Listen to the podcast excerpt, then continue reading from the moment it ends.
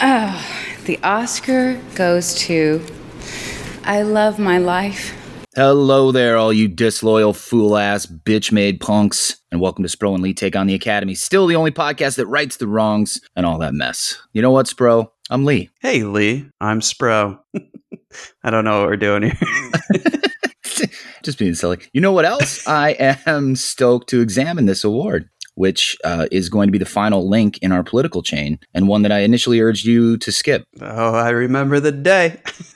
I may not respond to text much, but I read all the ones I receive and have some private emotion about it. Thinking about just stopping at giving Denzel for Malcolm X, I felt incomplete. Well, get ready to become complete. I just I needed some time to find my way in. So, for a quick recap, our political chain or Poly Academy, which I still struggle to say, has consisted so far of two episodes. Today is our third and final, and they've kind of all revolved around Best Actor awards misgiven for what we deem to be political reasons. We started in 1975 and then followed up with 1993, and today we're going to conclude with an examination of the 74th Academy Awards in the year of our Lord 2002. This was a memorable Oscar telecast for several reasons, but most notably, perhaps, that despite some persuasive criticism, it actually happened, and only about six months after the terrorist attacks of September 11th, 2001. Interesting that we find ourselves on September 11th, 2021, recording this show um, the 20 year anniversary of that day. And on that day, it seemed as though in an hour, in a second, in a moment, uh, all our priorities were reshuffled and made quite a bit clearer. And even when we had time to process and we got a much needed holiday season, it kind of still felt like whoever was going to win the little golden men didn't really feel appropriate. But, you know, almost like the sentient ring of power, Hollywood perceived its disposability in a post 9 11 world. And so they sent Tom Cruise, the president of Hollywood, to resell the industry and reinvigorate stocks and corporate holdings. Too cynical? Mm, too fucking bad.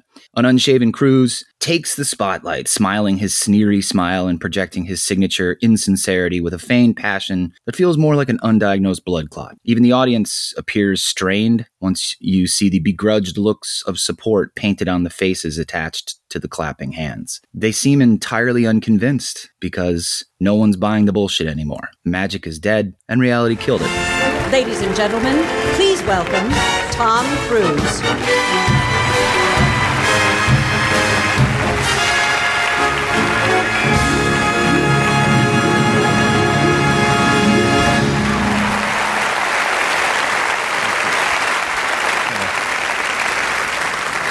When the great director Billy Wilder was asked, What makes a movie unforgettable? His answer was simple a little bit of magic. We're all here tonight or sitting at home watching because something came off a movie screen. A little bit of magic touched our lives. And you always remember where you were the theater, the popcorn, the people you were with when it happened. It was 1968. My uh, family was living in Ottawa, Canada. The movie was Stanley Kubrick's 2001 A Space Odyssey. I couldn't stop thinking about it. What is life? What is space? What is existence? I was six years old. and I knew right then and there I wanted to be an astronaut. My family traveled a lot. The white hot thrill of Jaws, that was Louisville, Kentucky. Senior year, New Jersey, Apocalypse Now. Valley Forge, Pennsylvania, Raging Bull. I knew I wanted to be an actor. In good times and poor times, movies were my lifesaver. And then last September came an event that would change us. An actor friend said to me, What, what are we doing? What are we doing? Is it important? Is it even important what I do? And what of a night like tonight? Should we celebrate the joy and magic that movies bring? Well, dare I say it? More than ever.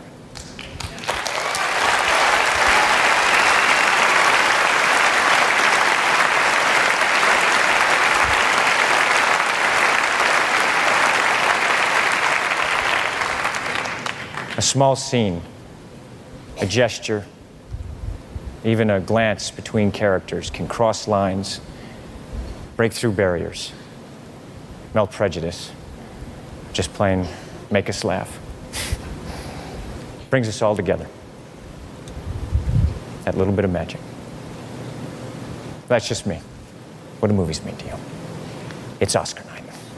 It is interesting, though. He seems to be at the forefront of restarting the industry again with last year and COVID. Like Tom Cruise was the face of can we be back on set during COVID restrictions? And Tiny- he promptly put himself Tom. there because of his angry his angry rant. Tiny Tom Cruise. I'm sure our audience misses the laughter, the wit, the professional insight of Emily from last season when we took Oscars away from abusers. But I do believe this series of Poly Academy has not only righted wrongs, as is our wont to do, but has illustrated to our audience one, how political the awards actually are, and two, how deep those rabbit holes can go. Who we give the award to tonight lost their award because of a string of events that started in 1975. Think about that. When our actor was seven, his destiny was already set. And honestly, maybe, quite possibly, this actor may never win an award, and an Academy Award. I mean, he's won plenty. So, for our last part in this Poly Academy chain, to quote Brad Pitt from Seven, Let's finish it. All right.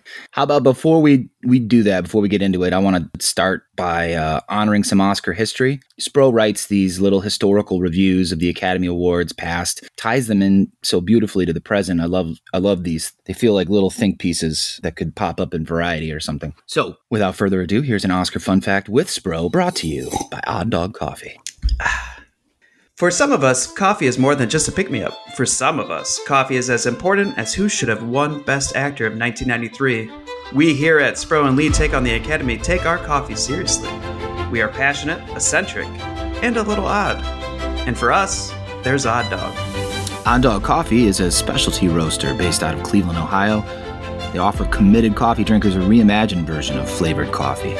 They promise a high quality roast profiled to create a solid bean, and when they flavor their beans, they don't spray them down with cheap, stale chemicals. No, no, no, no. No, they use fresh ingredients like cacao nibs, cayenne pepper, and cinnamon stick. What you experience is a balanced bean combined with a touch of spice to create a uniquely delicious cup of coffee you can drink every day. Head over to odddogcoffee.com where you can choose from four original roasts cardamom and clove, just the beans, cinnamon and cayenne cacao, or my personal favorite, reishi shroom and L-theanine. Place your order now and get free shipping on orders over $40. Like film nerds, Odd Dog is at home with its dedication, comfortable in its uniqueness, cozily familiar, yet distinctly odd. The movies you watch are too special to be normal, and the coffee you drink is too precious to be anything but Odd Dog.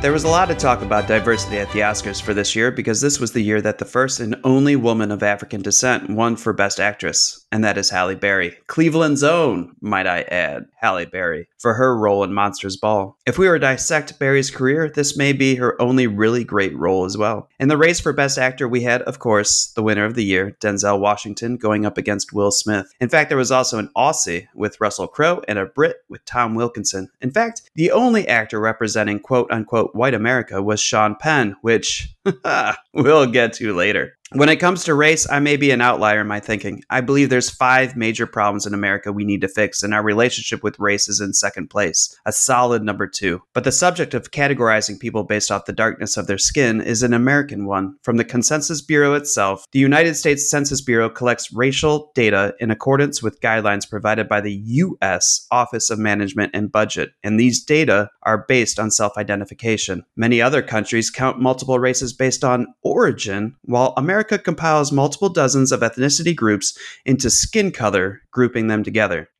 The fact that America feels like grouping people by skin color when it is an arbitrary measurement is nuts to me. We are raised in this thinking that there's a fundamental difference between people who have different skin pigments, which is only true in the sense that everybody is different regardless of skin pigmentation. Look, in order to proceed attacking the industry for its diversity from the bottom to the top, I, for one, feel I have to share how I actually perceive diversity myself. I do not believe in a white or black race. I'm not going to hold hands with Lee and sing Kumbaya kumbaya, ah, but labeling people white or black seems so broad brush generic, it makes me feel dumb just thinking about it. This is sometimes met with criticism. To get a COVID 19 test, when it came to the gender question, the res- responses were male, female, or declined to identify. When it came to race, it was white, black, non white Hispanic, or non black Hispanic, Asian, other, or, quote, refused to answer, end quote. Refuse to answer sounds so much more negative, doesn't it, than decline to identify? Why are we so hostile toward the issue of race in this country? Why does America want skin tone to be so important?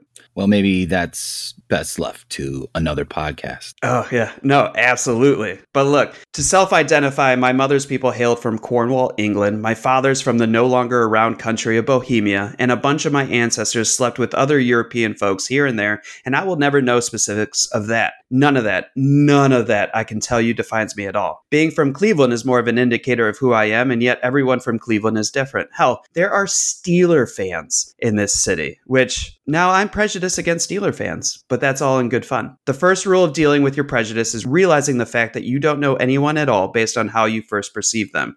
If you look at someone and judge them, that's prejudice. You want to know who they are? You have to have a conversation with them. And dear listener, I dare you to have a meaningful conversation with a stranger. I dare you. For an introvert like me, that sounds terrifying.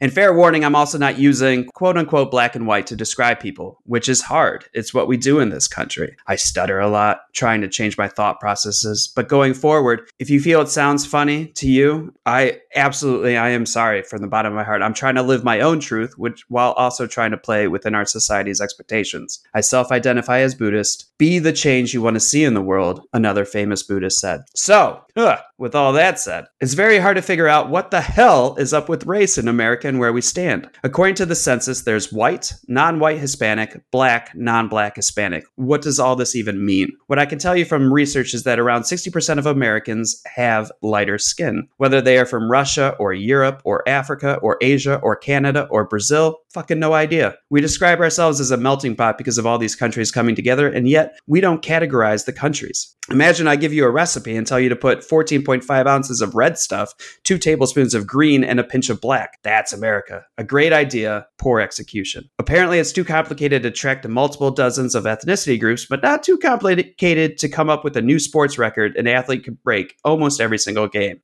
But 60% of Americans have lighter skin, 18% are Hispanic, which, cultural lesson, Hispanics refer to people who descend from Spanish speaking populations, including Spain, which is a quote unquote white European country. Latinos, or if preferred, Latinas or Latinxes, applies to those descended from Latin America, including Brazil. Put simply, Hispanic is tied to language, while Latino is bound to geography. And around 13% of Americans are quote unquote black or of African descent. The Oscar fun fact, which is a question of all this, is Are our rates of inclusion at the Oscars for the four acting categories so good with the Latino population that we seem to be more worried about the inclusion rates of people of African descent? Because that's the conversation, right? What we hear about is white or black. I wonder in the long run, because I don't believe I see a whole lot of Spanish, Central American, South American people stepping up on that stage to accept awards either. And if they are great percentage of the American population and have less inclusion than our brothers and sisters of African descent, is this not a problem we need to be yelling about louder? And I, I just realized I said louder. As a fan of the Academy Awards, I don't think I've heard the fight for Latinxes on stage in the conversation at all. Sure, Penelope Cruz won Best Actress for Vicky Cristina Barcelona, the last Hispanic actress to win. Javier Bardem, another Spaniard, won for our season opener on No Country for Old Men, but they're from Spain. Remember, I'm saying the second largest quote unquote race in America is Hispanic at 18%, but really, how much of that percentage of our Americano hermanos y hermanas are from Spain? More than likely, our 18% hails from Central and South America. So, according to Variety, there have only been three Latino and one Latina winner in the four acting categories Jose Ferrara for 1950s Cyrano de Bergerac in Best Actor, Benicio del Toro, 2000's Traffic in Supporting Actor, Rita Moreno, 1961's West Side Story in Supporting Actress, Anthony Quinn, who was born Manuel Antonio Rodolfo Quinn Huaca in Chihuahua, Mexico, 1952's Viva Zapata, and 1956's Lust for Life in Supporting Supporting category.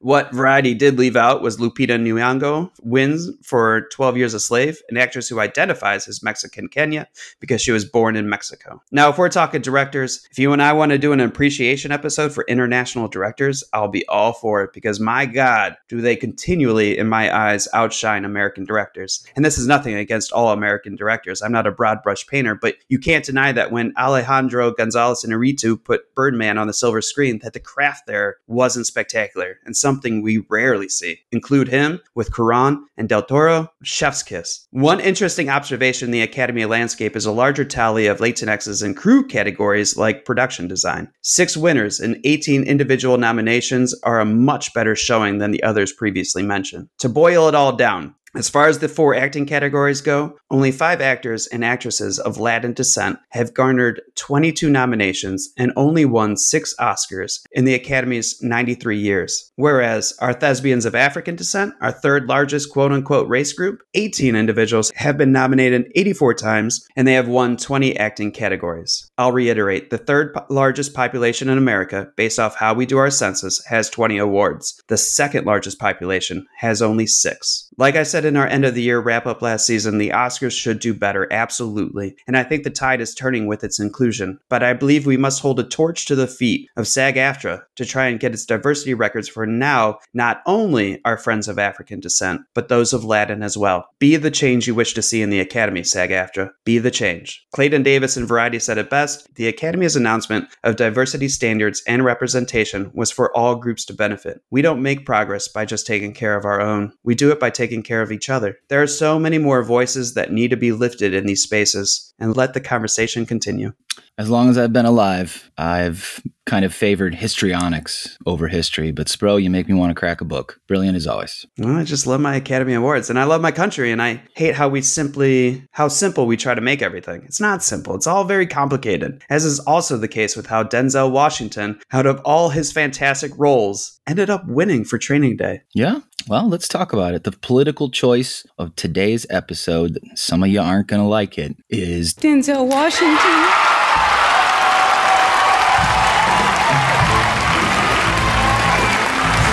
This is the fifth Academy Award nomination for Denzel Washington and his second Oscar. He won for Best Supporting Actor in 1989 for the Civil War film Glory. Denzel Washington winning Best Actor for Training Day, um, directed by Antoine Fuqua. All right, so as I said, enough foreplay. We're taking that Oscar away from Denzel. A Best Actor Oscar, the only Best Actor Oscar he's ever won. I'll say that again. The only Best Actor Oscar he's ever won. And if that makes you mad, then you're just as nerdy as we are and definitely listen to the right podcast. If it doesn't make you mad, maybe this will. Denzel was not nominated for his performances in the following films. Philadelphia, Crimson Tide, Courage Under Fire, Remember the Titans, Man on Fire, and American Gangster. Two birds with one night, huh? oh, God is good. God is great. God is great. From the bottom of my heart, I thank you all. 40 years I've been chasing Sydney. They finally give it to me. What they do? They give it to him the same night. I'll always be chasing you, Sydney. I'll always be following in your footsteps. There's nothing I would rather do, sir. Nothing I would rather do. God bless you. God bless you. Wow.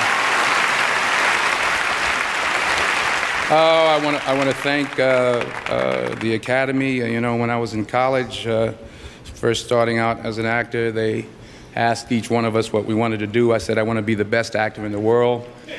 All the all the students in the classroom looked at me like I was a nut. Life has taught me to just try and be the best that I can be. And I, I thank the Academy for saying to me that on this given night, I was the best that I could be. I want to thank uh, Warner Brothers and uh, Alan Horn and Lorenzo di Bonaventura uh, for supporting this film, and uh, Antoine Fuqua, a brilliant young filmmaker, African American filmmaker. I don't know where you are, Antoine, love you. Ethan Hawke, my partner in crime. Uh, so many people. I don't. I can't even remember everybody. Lawyers, doctors, agents. My, my beautiful agent Ed Limato. We've been together for so many years. hometown boy from Mount Vernon, my beautiful wife. I love you so much. You put up with me in spite of myself. And uh, my beautiful children at home. I told you if I lost tonight, I would come home and we'd celebrate. And if I won tonight, I would come home and we'd celebrate. Well, I'm coming home, we're celebrating. God bless you all.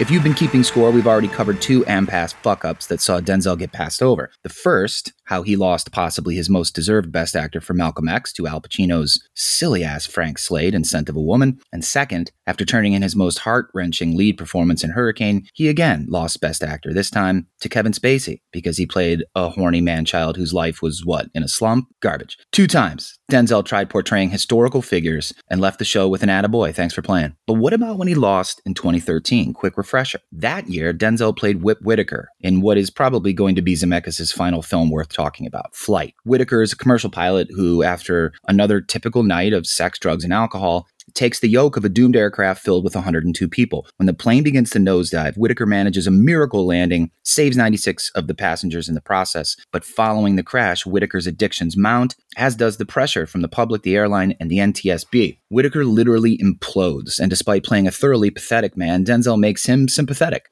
I don't know about y'all, but that's his greatest gift to me is playing fuck ups who need direction, who crave help, and who want to be better. Courage Under Fire was probably one of the first times I cried in a theater, but the drunk he plays in that movie is a fucking saint compared to Whip Whitaker. If you haven't seen Flight and you love Denzel, you, you gotta. All right, let's cut to the chase. What, what, what, just tell me what it is I need to know, Charlie. The NTSB Go team also collects blood, uh, hair, and skin samples from the entire flight crew uh, for the purposes of a toxicology report. Okay. When they want to do that? Well, they've already done that in the hospital.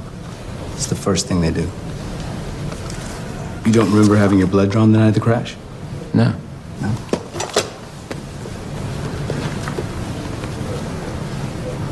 They get the results of this this test?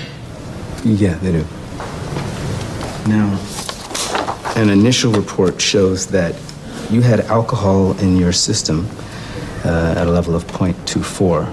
Now, in the good old US of A, one of the most lenient drunk driving countries in the world, you go to jail for driving with anything above 0.08.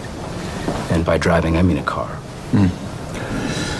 Thank you. Uh, so that was uh, doesn't mean anything. A couple of beers the night before the flight. What that made the tail of the plane explode. A couple of beers? Yeah, a couple of beers.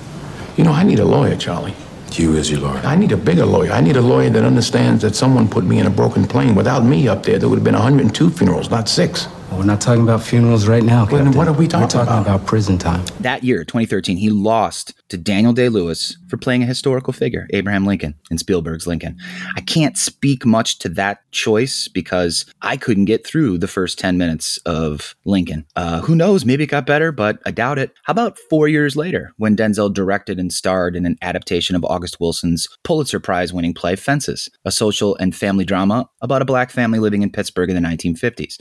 Apart from being well directed, Denzel again gives another real and flawed human being in Troy Maxson, an insensitive badass of a patriarch who's been justifiably hardened and embittered. Denzel's masculine bravado is on Front Street here, and we all know he's damn good at that. But as before, Denzel shines brightest when he's able to layer his performance with gradual, revelatory moments of character imperfections. Can I ask you a question? What The hell you got to ask me, Mr. Stawicki, the one you got the questions for. How come you ain't never liked me? Like you? Who the hell said I got to like you? What law is there say I got to like you? Want to stand up in front of my face and ask a damn fool ass question like that? Talking about liking somebody. Come here, boy, when I talk to you. Straighten up, goddammit. I asked you a question. What law is there say I got to like you? None. All right then. Don't you eat every day? Answer me when I talk to you. Don't you eat every day? Yeah. Nigga, as long as you in my house, you put a sir on the end of it when you talk to me. Yes, sir. You eat every day. Yes, sir. Got a roof over your head. Yes, sir. Got clothes on your back. Yes, sir. Why you think that is? Because of you? Hell, I know it's because of me. But why do you think that is? Because you like me? Like you. I go out of here every morning. I bust my butt putting up with them crackers every day because I like you. You're about the biggest fool I ever saw. It's my job. It's my responsibility. A man is supposed to take care of his family. You live in my house, fill your belly with my food, put your behind on my bed because you're my son.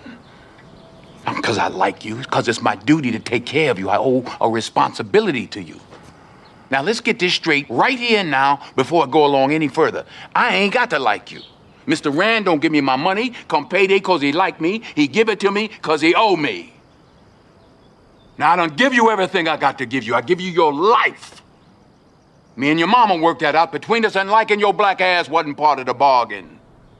Now don't you go through life worrying about whether somebody like you or not. You best be making sure they're doing right by you. You understand what I'm saying? Yes, sir. Then get the hell out of my face and get on down to that A&P. Troy turns out to be just like a lot of other people, a selfish liar and a complete hypocrite. Through his performance as Troy, Denzel shows the depths to which a good man trying his best can plummet. It's definitely one of his best. Top three. Again, if you didn't see that, you should. But of course, he didn't win that year either. Gary Oldman finally got a statue for his transformative performances, Winston Churchill in Joe Wright's mediocre The Darkest Hour. So this is a bit off topic, but at least it's honest. Oldman shouldn't have waited till he was 60 to receive his first Oscar either. And that's certainly not his best performance. But moving on. Quick recap I got you. Denzel plays historical figures, the Academy pours cement over him. Denzel plays fictional characters, the Academy fawns over the Oscar grab historical performance, which finally brings us to Training Day.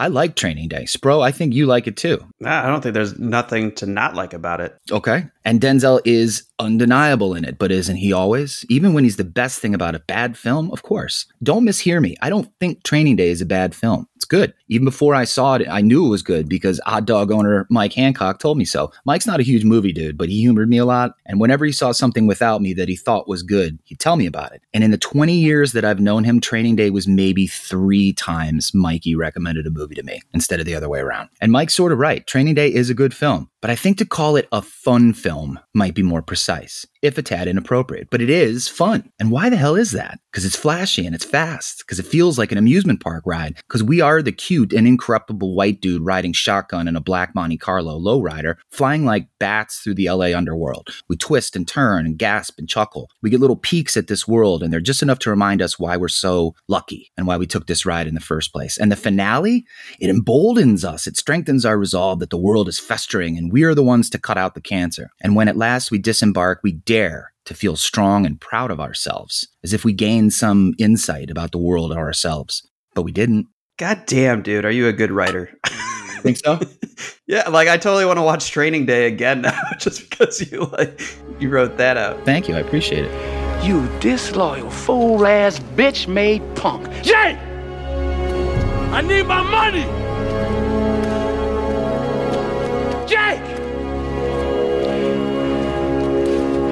Oh, you motherfuckers. okay. All right. I'm putting cases on all you bitches. Huh? You think you can do this shit? Jay! You think you can do this to me?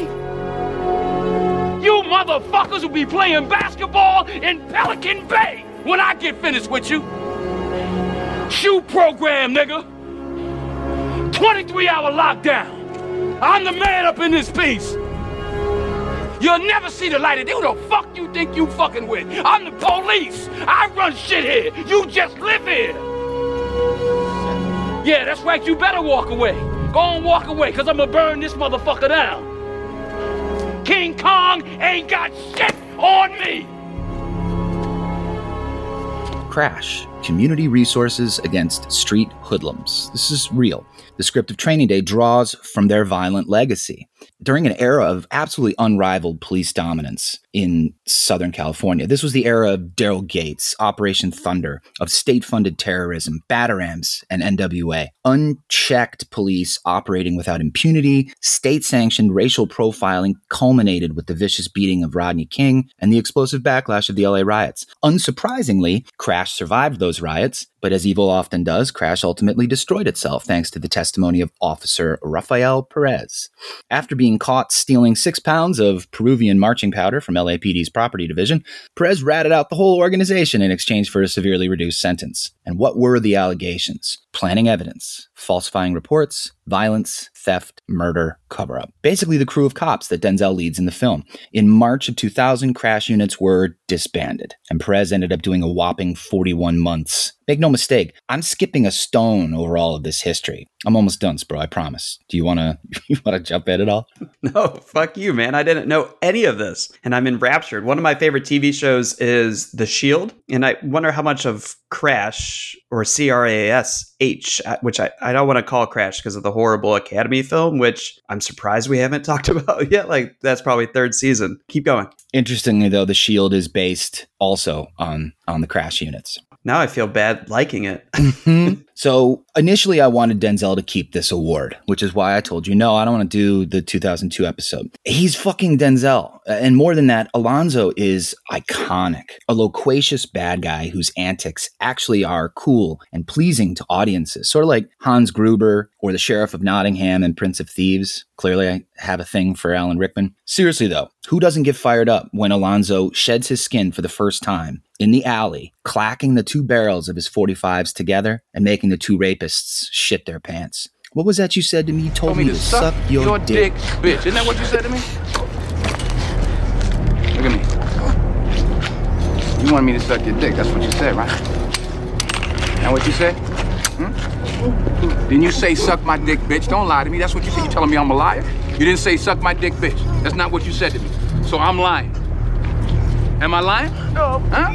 And neither of the two rapists, neither of these two criminals are afraid of Ethan Hawke. So they got that right. Alonzo may be intimidating and smart and cool, but the character's cut from construction paper. There's no arc to speak of unless down is an arc. Again, don't mistake me now. I love this performance. It's absolutely undeniable. And leave it to Denzel to gather up all the residual LA hatred for Crash, for Gates, for the police officers who beat King and got away with it, and channel it all into the nastiest bastard of a cop ever shown on film. And that includes the damaged and drug addled Harvey Keitel and Bad Lieutenant. Keitel end- ends up having a heart underneath it all. Alonzo has nothing no heart, no soul. When you peel it back, there's just more evil. Denzel is a true Hollywood treasure, a bona fide Mount Rushmore actor of the last 30 years. But for some reason, this was the year they chose to finally honor the man. I find the Academy's choice borderline offensive, and not in any political or social sense. This is just the cinema goer in me talking. After the breadth of characterizations, the wealth of worthier performances that Washington has given us, the flawed humans he's played with aplomb, the hope he's given me personally through his many redemptive stories, that the Academy chose to finally shine a light on him for playing Alonzo. It's just utter horseshit. And let me leave you with one final dick punch of a coda to this tale. There's a really good chance that Denzel wasn't even supposed to win this year. As I'm sure you're aware, Spro, this is the year that your boy Russell Crowe. Not my uh, boy. Not, Not my boy. that somebody's boy, Russell Crowe, plays John Nash in A Beautiful Mind, which we'll talk about later, um, for which Crowe had already won a slew of awards. He was the odds on favorite, but there are some who allege that following his little bitch fit at the uh, BAFTA after party, the Academy shifted their support away from Crowe to simultaneously condemn his behavior and support their British counterparts. So if the big dumb Aussie hadn't roughed up the BAFTA producer for cutting short his blowhardy acceptance speech, he was reading a poem at the time, he might have won two years in a goddamn row, and Denzel might still be waiting. What a fucking joke. Do you have the poem? Is it like a long poem? Sanctity by Patrick Kavanagh. To be a poet and not know the trade. To be a lover and repel all women. Twin ironies by which great saints are made. The agonizing pincer jaws of heaven. Fuck was he reading that for? Yeah, it's pretty bad. Yeah. I don't even. Okay. It was funny when you started talking that I was like, I, I was trying to come up with an analogy of w- how we were removing this award from Denzel. Because, yeah, it seems like no matter what, like, I thought people would get angry that we're taking Emma Stone's award away, like going after Pixar's Up. Some of these other awards that we've done, I feel like this might be, if somebody just reads the title and judges us based off of that, they'd be like, what the fuck Mhm, are these 2 mhm. guys thinking that they're going to do? You that know, was, and it's like, where I was at. Like, where all we had was the title, and I hadn't had a chance to wrap my head around it. I'm like, nah, this isn't going to work. Yeah. And so, like, I'm almost angry at us for mm. taking this award, especially because it's his only award. there's nothing good about this except the fact that we say we're here to right a wrong, and the wrong isn't Denzel getting an award because if we look at all of our notes, we have now given Denzel two awards, which is even a fraction of what he deserves. But we got to take this one away. This one is just not, this one is not his. It's not his. But here's a question for you. Instead of thinking Denzel might still be waiting, right, if he did not get this year's award, you've already Okay. talked about two more worthier film roles in Denzel's future with Flight and Fences. Did the Academy shoot their load too early in awarding for Training Day? And if so, isn't that even more offensive to think that they had to award Training Day because they're- doubted Denzel's ability to turn in another great performance like he's wont to do? I don't want to focus on your um, your little cliche shoot their load there, but it makes it sound like they're sitting there waiting to finish. it's like they're waiting to be like, okay, we got to give him one. When are we going to give him one? Yeah, I think they jumped on it. I think uh, this was absolutely the year where you had Sidney Poitier being honored. You had Halle Berry win. You had Denzel Washington win. This is the same year that you had a Robert Redford honorary award and a Sidney Poitier honorary award. Everyone interviewed for the Robert Redford honorary award montage clip, they were all white. And after the award was given to him, it cut back to Whoopi Goldberg and she's like, What the fuck? She's like, I would have liked to be interviewed about Bobby. I could talk about Bobby. So I don't know, man. It, it, it, seemed like this was the year where they couldn't hide. They just couldn't hide the marketing, and they were they were trying to too fast um, and disingenuously prove that they were being progressive with their awarding. And it's it's a shame because you fit all of these puzzle pieces together, and you realize that you're staring at an image of a giant middle finger. Yeah. All right. Well, let's right the wrong. Let's fucking do it. The awards. We have, just for shits and giggles, uh, the Golden Raspberries. This year was the year that, here's a name that you probably haven't thought about for a while, but Tom Green won the Golden Raspberry for his role in Freddy Got Fingered. I like But it. some- I like that movie. Dude, I don't think I've ever seen it all the way through. it's fucking ridiculous. But also up for the Golden Raspberry was uh, my boy Ben Affleck in Pearl Harbor. That's I would say Ben Affleck is my boy over Russell Crowe. I really like Kevin Costner because he really likes Cleveland, so I'll I'll put him in my boy too.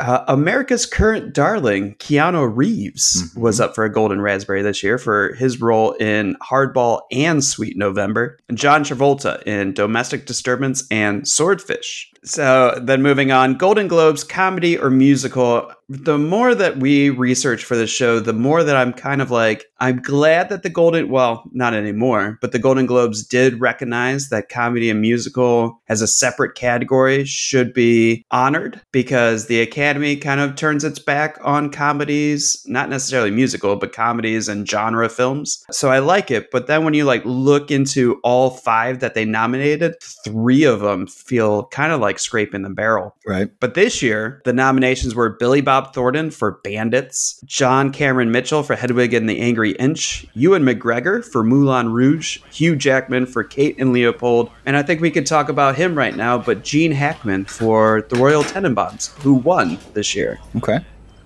Can I ask you something, Hank?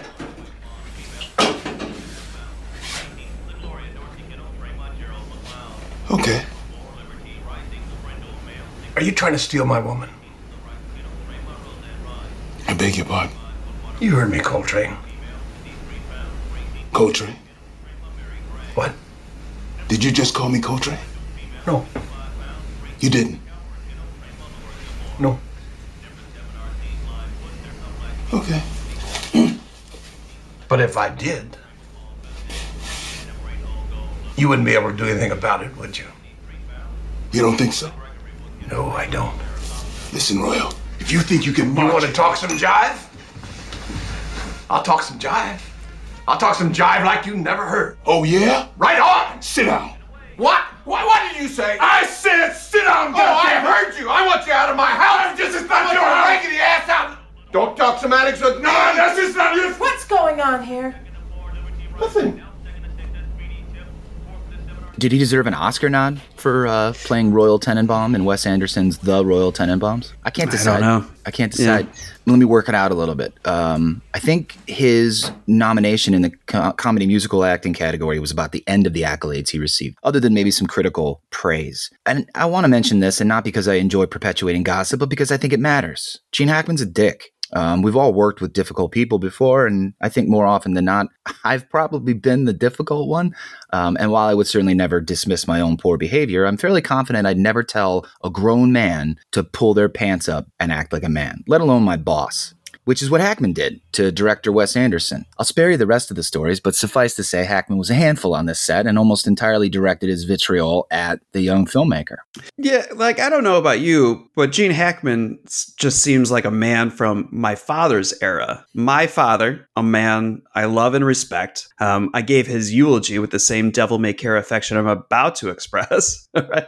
My father was an asshole, a great man, but I mean, he was an asshole. In fact, you take Gene Hackman in any role, a little Robert Redford, a little Michael Corleone, and le- a little, yes, dare I say, the humorous side of Trump, you get my father. And I think Gene's just from that era when you expressed your anger honestly, regardless of what kind of person it made you look like. Okay. I mean, I, I can live with that, but what the fuck was he so mad about? Was it just old man grumpiness? Was it his considerably reduced pay? Uh, maybe he was preoccupied with a nagging notion that he and Royal were a bit too similar because allegedly he didn't want to take the part at first because he felt like it would make light of his own failings as a father. But it was eventually his own family who convinced him to go for it. Maybe he was mad that his understanding with Anderson was that his production schedule would be easy breezy, and it was not. But a lot of that was Hackman's choice. From what I've read, Hackman showed up on set every day to read lines, even off camera. Whatever the case was, whatever the bee in his bonnet was,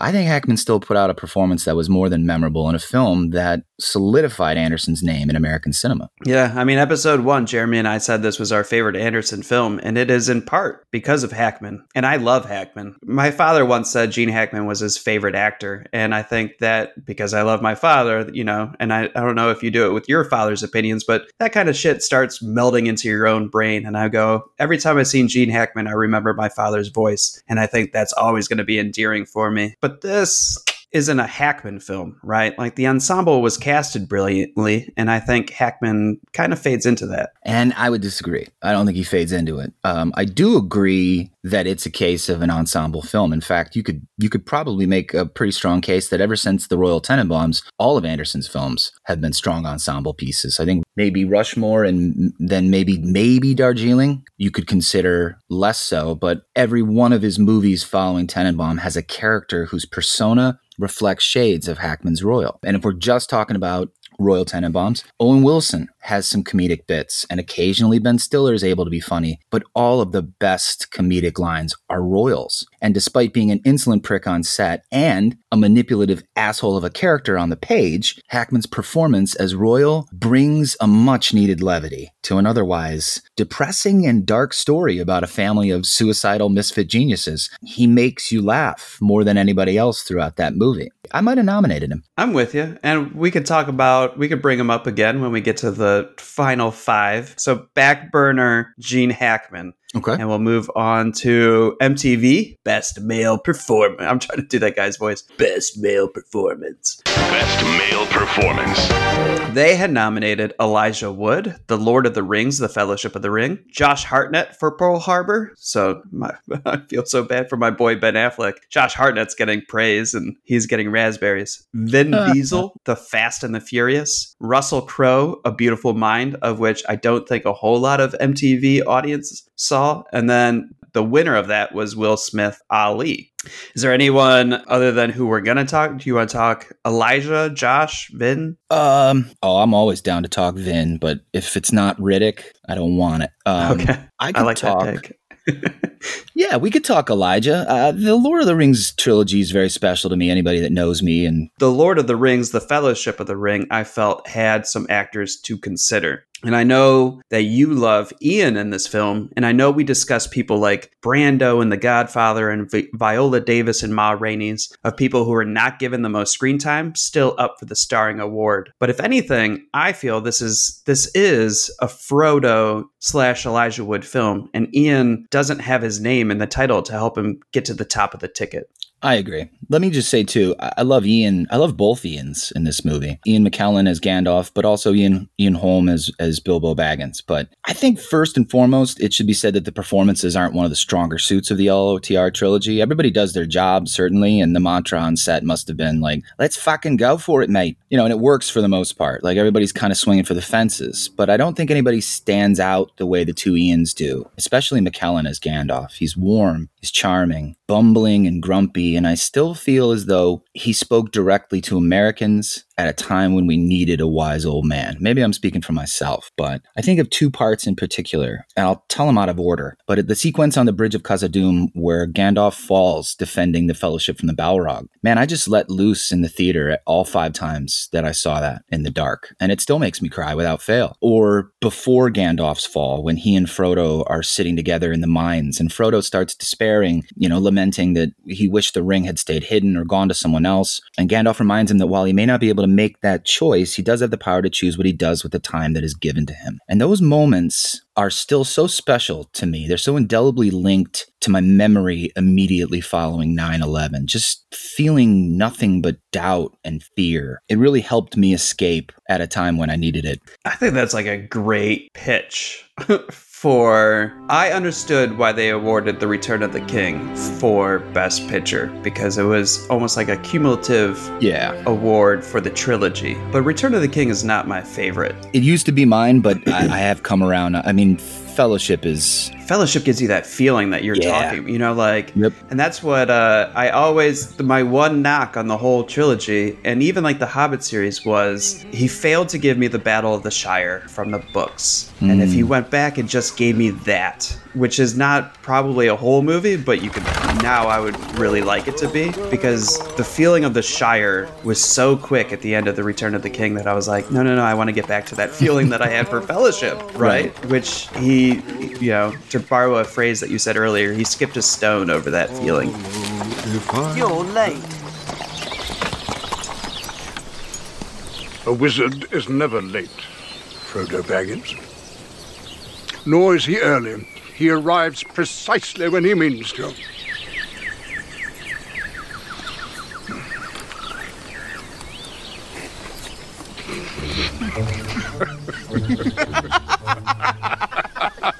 It's wonderful to see you, Gandalf.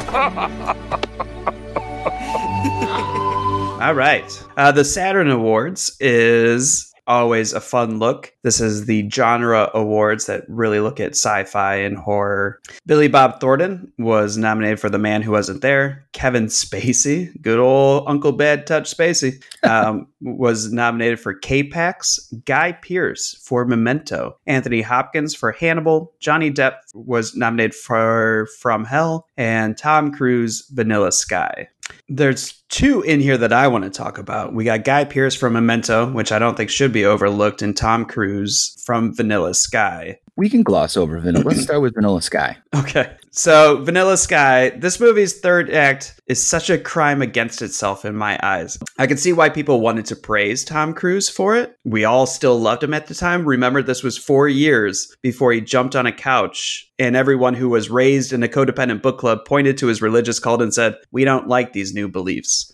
I, for one, don't care if he's a Scientologist. I, for I two. miss I miss non-action Tom Cruise. I miss, and I know you roll your eyes when I bring up a few good men, Mm-hmm. but I miss a few good men. I miss Jerry Maguire. I miss Born on the Fourth of July. I miss I miss non-action Tom Cruise. But when it comes to Vanilla Sky, I only rewatch the first and second acts for Miss Cameron Diaz and Miss Penelope Cruz. Tom was just holding the trains for these two actresses in the film. Okay. Yeah, I appreciate Cameron Crowe, who wrote, I believe, wrote the adaptation from the original film called translates to Open Your Eyes. And he directed it. And while my respect for Cruise is kind of waning, not that it was ever terribly strong to begin with, I still kind of like him. Again, I don't give a shit about his religious beliefs. I think he's definitely a champion of cinema. The guy is out of his mind with the stunts that he undertakes, flying helicopters and hanging off of planes that are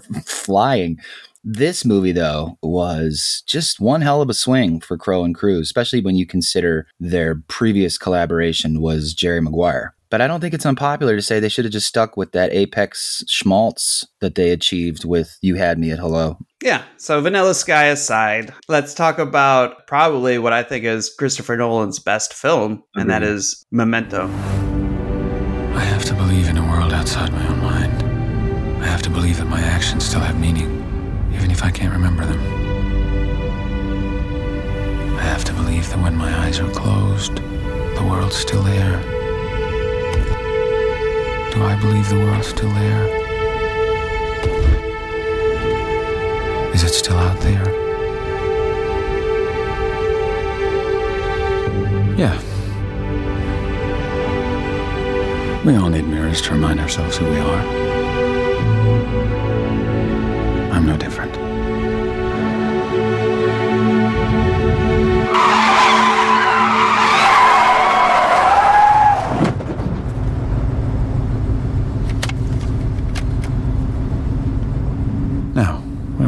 Just for like a personal note, I really feel like Hollywood needs to take the purse away from Nolan and say, make your next film for $2 million and show us what you can really do. Because I think he's getting too distracted by the budgets that he could bring in Mhm. and trying to work with those. Because I I Nolan still like is a great mind. I still You- like Tenet. Oh my gosh. I did. I want to see it again. Ew. I can't believe I haven't seen it again. Did you hear he's got a new project now that's been announced? He's shopping it. I think s- probably get picked up by Sony if I had to guess. What is it? Um, it's uh, a J. Robert Oppenheimer um, biopic. Mm. The guy that uh, kind of single-handedly devised the atom bomb. Well, we know my opinion on Dunkirk. and I think it's better than you think. Um, I picked up this weird thing from my parents. I don't know if it's weird or not because I don't. I don't know if anybody else does this besides my parents, uh, my brother and me. I, I measure the passage of time by relating it to when movies came out, and more than any of these other movies from this year, which are all the same age, it, it's weird to me to think that Chris Nolan's Memento is 20 years old. I saw it in the theater on the recommendation of a buddy, a friend of a friend, a kid named Sam, who I mean I haven't seen in probably 20 years. But whenever he came around, he and I talked movies, and it was like somewhere after the Christmas of 2000, he told me about what he was just referring to as the backwards movie that was coming out soon. I think this is the singular Guy Pearce performance. I mean, he has to carry such a weight with this movie. And the other thing is, too, that like after seeing him in LA Confidential and then this, I, I really thought we were going to see a lot of him. And boy, he just really made a lot of shitty movies since then. hmm Yeah, I mean, it happens to a lot of people in the industry. I read a lot of scripts this year, and I read all of Christopher Nolan's. And re- it's not my favorite film, but Interstellar was my favorite script. But Memento was my second favorite. To give Nolan props, the way that he wrote the script, he put in bold what was in black and white, and he put in regular script what was going backwards. But like you said, this was this was Guy Pearce's. There's not a scene without him in it. This is all from his viewpoint. This is all from his memories. He is undoubtedly carrying this film. And not only that, he has to make you believe that his memory is only what is it's like somewhere between 15 seconds and 2 minutes and it's jumping all over the place. And so pretty much for I don't know the runtime of the film, but over 90 minutes Guy Pearce is sitting there making you believe he doesn't know what just happened. And it's amazing. I think Guy Pearce is one of those actors that does a good job when he shows up, but he never really seems invited to the party. And like you, I don't know why. I remember saying in our first show about King's Speech that I really enjoyed him and maybe would have looked his way for a supporting actor nod. And you said, yeah, but he was always playing off Firth, who you can't deny. One thing that I might ding him for is along the lines of what you said about Denzel in Training Day, because his character doesn't really have thoughts long enough for emotion. And so his character and his acting kind of sails right through. Although we brought it up with Lawrence last season about Peter being Sellers. there, yeah, being a protagonist that doesn't change. I wonder if this is a hidden case of a, pro- a protagonist that doesn't change because he kind of just is after, I mean, even when he gets his quote unquote revenge, sp- spoiler alert, even when he gets his quote unquote revenge of his wife's killer, he goes right back to trying to find his wife's killer. So this might be a protagonist that doesn't change. I, I mean, I, I think that's a good argument. It does seem like a little bit of a cheat, though, since my man can't really change because his psychosis keeps him from learning and evolving. But apart from his his tattoos and notes, but but as to your first point, yes, minimally, I think he deserves a nomination. Whereas at least one of the Oscar nominees for this year did not. So put him in the back burner, in the back barrel with Mr. Gene Hackman. And so that was the Saturn Awards. We move on to the Golden Globes for drama, which the only person we haven't talked about in this is Kevin Spacey from the shipping news. Oh, God, Kevin. Kevin Spacey just comes up way too much. When it comes to Kevin Spacey and the shipping news, I'm still waffling on taking seven off my helm of favorite films of all time. And I think I kind of justify it to myself because the fact that, once again, spoiler alert, Kevin Spacey gets shot multiple, multiple times in it.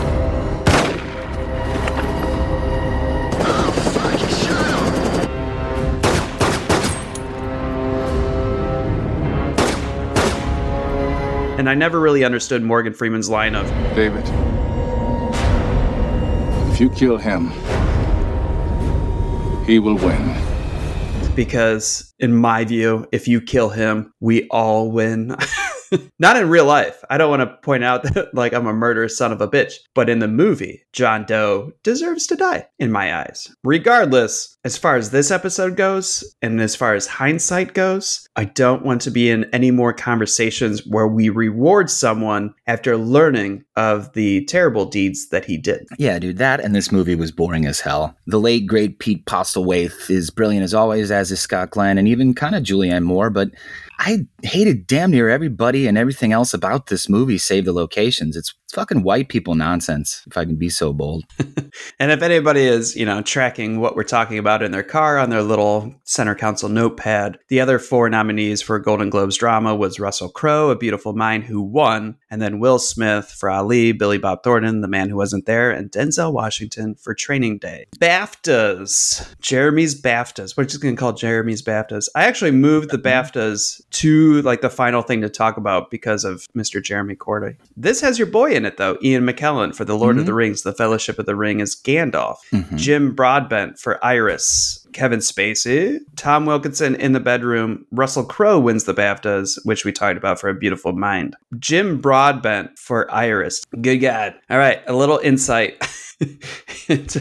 I don't know if it's 9/11. I don't know. Like there's so much like nostalgia and I probably talked about my dad more on this episode than I have like in 2021. So, I had a huge crying jag at the end of watching Iris and I don't know what it is. So, Iris is a film where Judi Dench is a writer. Fuck me, right? And then she is losing she's sinking into dementia and it's cross cut with Kate Winslet playing the same role as a younger Judi Dench, whose name is Iris. And then Jim Broadbent and Hugh Bonneville plays the guy that falls in love with her, the stuttering guy. The thing there being the fact that he can't always find his words, falling in love with a woman who always can until she starts singing into dementia. And then she can't find even her thoughts and he is in love with this woman's mind. And so when she starts losing hers, he starts losing himself. This film is so sad. And also for myself, I was like, oh my gosh, like, I don't know. I don't want to get into all that, but this film wrecked me in a way that not too many films have. You don't want to get Um, into all what? Into all, I don't like my own kind of like depressing thoughts of like, I'm a writer, I haven't seen my success yet, and I don't have, at the end of the film, I was like, man, I know what I want. I know my like if I make it, I've always said I want to see my film up on the silver screen. That's my number one goal. And then I added, and I want a woman who loves me right next to me. And so at the end of the film, I'm like, I don't have fucking either of those. so, so man, and this was 6 a.m. this morning. And I don't know if this is going to sound mean or not, but I was like, so this is who Jim Broadbent is. I have known and liked this actor since Moulin Rouge. Whole grain. Do we have whole grain or something other? Oh, what is whole? Is it something in itself, or does it have parts? Oh, spaghetti. If you have a hole, you have a hole. Oh, sausages. You and me is a hole. If you toddle off, there's a hole in the hole, or if I do. But a hole can't be broken, it just forms another hole. Baked beans. Baked beans. Do you want premium points? Do we deserve them? Do you want bags? Bags, yes. You know, it's all around us, people like you and me talking nonsense. Oh, I know, I know. Bag for life. For life? That's what it says. We have to ask. Give you the choice. Oh, rather. You just have to listen, that's the job. You call it a job, but it's like music, what you do. You live with the angels, speak their language, the music of the stairs. Nowadays, the only language anyone really understands is pictures. Paint the picture. See, now I'm bagged for life. Love's the only language everyone understands. Oh, love, yes. I can read it, but I can't speak it. But this is a movie where the men are a supporting cast to the women. Jim Broadbent and Hugh Bonneville do a fantastic job, a fantastic, fantastic job playing John Bayley, one old and one young, but both of them finding a character and portraying both ages of him seamlessly. Hugh shares the screen with Kate Winslet, and Jim shares his with Dame Judi Dench. And so most often you are just watching Kate and Judi, Eleanor Bron at the end, and simply appreciating that the men are actually there. I don't want to shit on performances here. That's not what I'm doing at all. This this movie, it was that hidden gem that we always talk about, the movie that came out of the blue that we never heard about, never saw. This is my movie. I recommend Iris to anybody that can handle a movie of this. This film was casted brilliantly and all should be proud. But I don't think Jim Broadbent is in the Oscar nom category because he does, while he's fantastic and heartbreaking, eh, maybe I would throw him up there. Put him back in that barrel with Gina Hackman, Guy Pearce, Jim Broadbent. You do know that he won Best Supporting Actor this year. For Iris? Yeah. Yeah. He's the one that beat Ian McKellen. It makes sense to me. He was great. Fuck you. Fuck you. Okay, so here we are. We're moving on to the Oscars. And top five picks of the year was Denzel Washington, who we're taking the award away from. Then you have Russell Crowe from A Beautiful Mind, Sean Penn for I Am Sam, Will Smith for Ali, and Tom Wilkinson for In the Bedroom. And if you're following along, we have Gene Hackman waiting in the wings and Guy Pearce for Memento. Let's just give one of them Sean Yeah. Penn's nom. so let's start let's start at the bottom of these five. let's start with Sean Penn in I Am Sam, directed by Jessie Nelson. Oopsie. Decaf double tall, non-fat cap for Bruce. You got it, buddy. Yeah, that's a wonderful choice, Bruce. Thank you, Sam. Yeah, it certainly is. Take care. One caramel macchiato. It's very hot. Good morning. Vanilla grande no foam latte. That's a wonderful choice. Thanks, Sam. Yeah. Hey, Sam. Hey, Cole. It's time for you to go. Oh yeah, it's, it's time. It's time, buddy. Yeah. Time for me to go now. Yeah. Oh, it's time for me to go now, George. Good luck. Okay, it's time.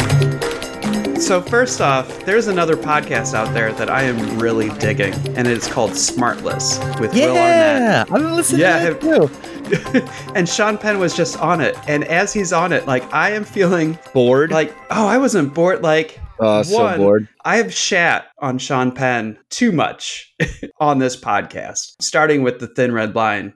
But sometimes you forget these are real people and whatnot. Real Uh, boring people. Speak your mind. But let's talk about I Am Sam with our 2021 eyes on. First off, I remember seeing this movie in the theater and being pretty okay with it. Now I cringed throughout this whole thing, but not as much as when the neurotypical actor sat in a room with a man with Down syndrome and acted like men with intellectual disabilities. Fucking hell, this Yeah, movie dude. is cringe. Don't you just want the one guy to be like, fuck all of you? what I didn't know, since I knew Sean Penn was nominated for the award and everybody fell in love with Dakota Fanning, that the critics did not like this film. I wonder, out of every film we've talked about, if we have talked about one that has a 35% on Rotten Tomatoes or a 28 out of 100 on Metacritic.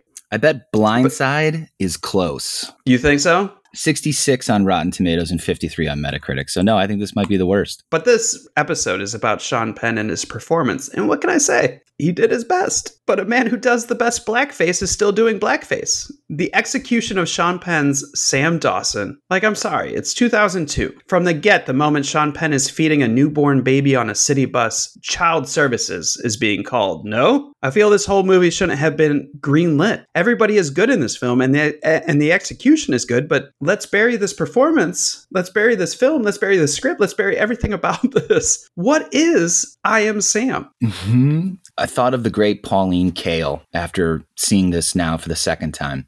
After she reviewed Rain Man, she referred to Dustin Hoffman's performance as, quote, humping one note on a piano for two hours and 11 minutes, end quote. And let's let's be frank. And I think Pauline would have appreciated it that Rain Man, What's Eating Gilbert Grape, The Other Sister, I Am Sam, and uh, any other film you can think of of that ilk are exploitative. They're Oscar vehicles for egotistical actors, but they're draped in heartfelt marketing and meant to ensnare mawkish dipshits. And the reason I saw it the first time I saw it back in 03, because I was dating a mawkish dipshit. And, you know, there are people who want to praise them as inspiring or brave. I think those people need to recognize them for the disingenuous horseshit that they are. If you want to make a film that deals with mental retardation, look no further than Peanut Butter Falcon. That's I my wanna ta- boy. yeah, yeah. Well, yeah, he's good in it, but I want to take Penn out of the conversation. So I'm assuming you agree. With aplomb. All right. So let's drop his ass. And I think we both feel a little bit more strongly about Guy Pearce in Mhm. Memento. So let's let's pop Guy up in there. I think he deserves it. So let's go to uh, A Beautiful Mind, and directed by Ron Howard. And the nominee of the year is Russell Crowe. So what's your story? You the poor kid that never got to go to Exeter or Andover. Despite my privileged upbringing, I'm actually quite well balanced. I have a chip on both shoulders. Maybe you're just better with the old integers than you are with people. My first grade teacher, she told me that I was born with two helpings of brain, but only half a helping of heart. Wow, she sounds lovely. But the truth is that I, I don't like people much. And they don't much like me. But why? With all your obvious wit and charm. Seriously, John. Mathematics? Mathematics is never going to lead you to higher truth. And you know why? Because it's boring. It's really boring. You know, half these schoolboys are already published. I cannot waste time with these classes and these books. Memorizing the weak assumptions of lesser mortals. I need to look through to the governing dynamics. Hmm. Find a truly original idea. That's the only way I'll ever distinguish myself. It's the only way that I'll ever. Massive. One of your favorite Oscar I winners. know, I know. And how, so thinking about it, thinking about, I tried to trip Jeremy up in episode one saying, What is your favorite horror film? And what do you think is the most well made horror film? One year, 2016, I watched all the Best Picture winners. And then I broke it down by decade, which ones were my favorite. And then I broke the whole thing down. And I think A Beautiful Mind was in my top five Best Picture winners of all time. Perhaps even top three, perhaps even top one. But that's favorite.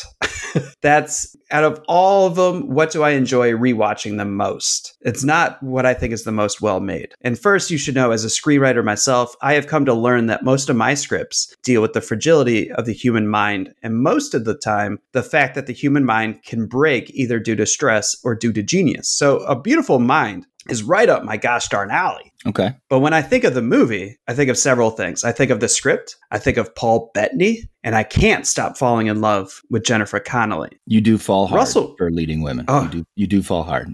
Russell Crowe here is as good as Guy Pearce in Memento. Maybe not. Perhaps. I don't know. The scene with the bathtub and the baby is heart wrenching. The delivery of the material is astounding, something these movies do quite well. Like when we fast forward to Eddie Redmayne in The Theory of Everything, they can make the subject matter. They don't dumb it down for the audience, but they they almost make the audience feel like they're smart enough to understand it. I like it. But while I like Russell Crowe's performances, I I don't know. I like him more comfortable with himself than when he tries to do these roles that require a lot from him. And I could be alone in this. Clearly, I am. He won the BAFTA, the Golden Globe, the SAG Award. People loved him in this role. I loved the movie, but perhaps this all is just showing a lack of imagination.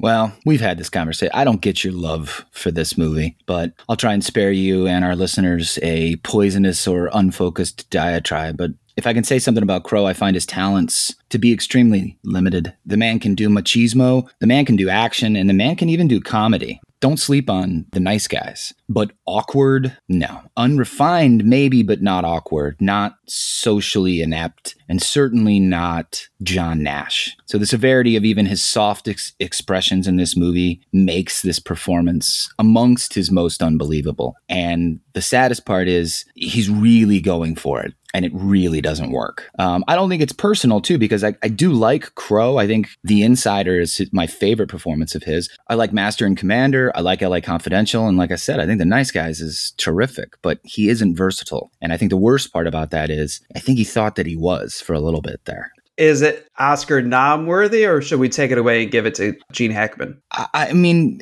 I would, but I know your love. I know your love for this film. We can we can leave it in there. I, I think it's only a stone's throw away from Sean Penn acting like he's mentally handicapped.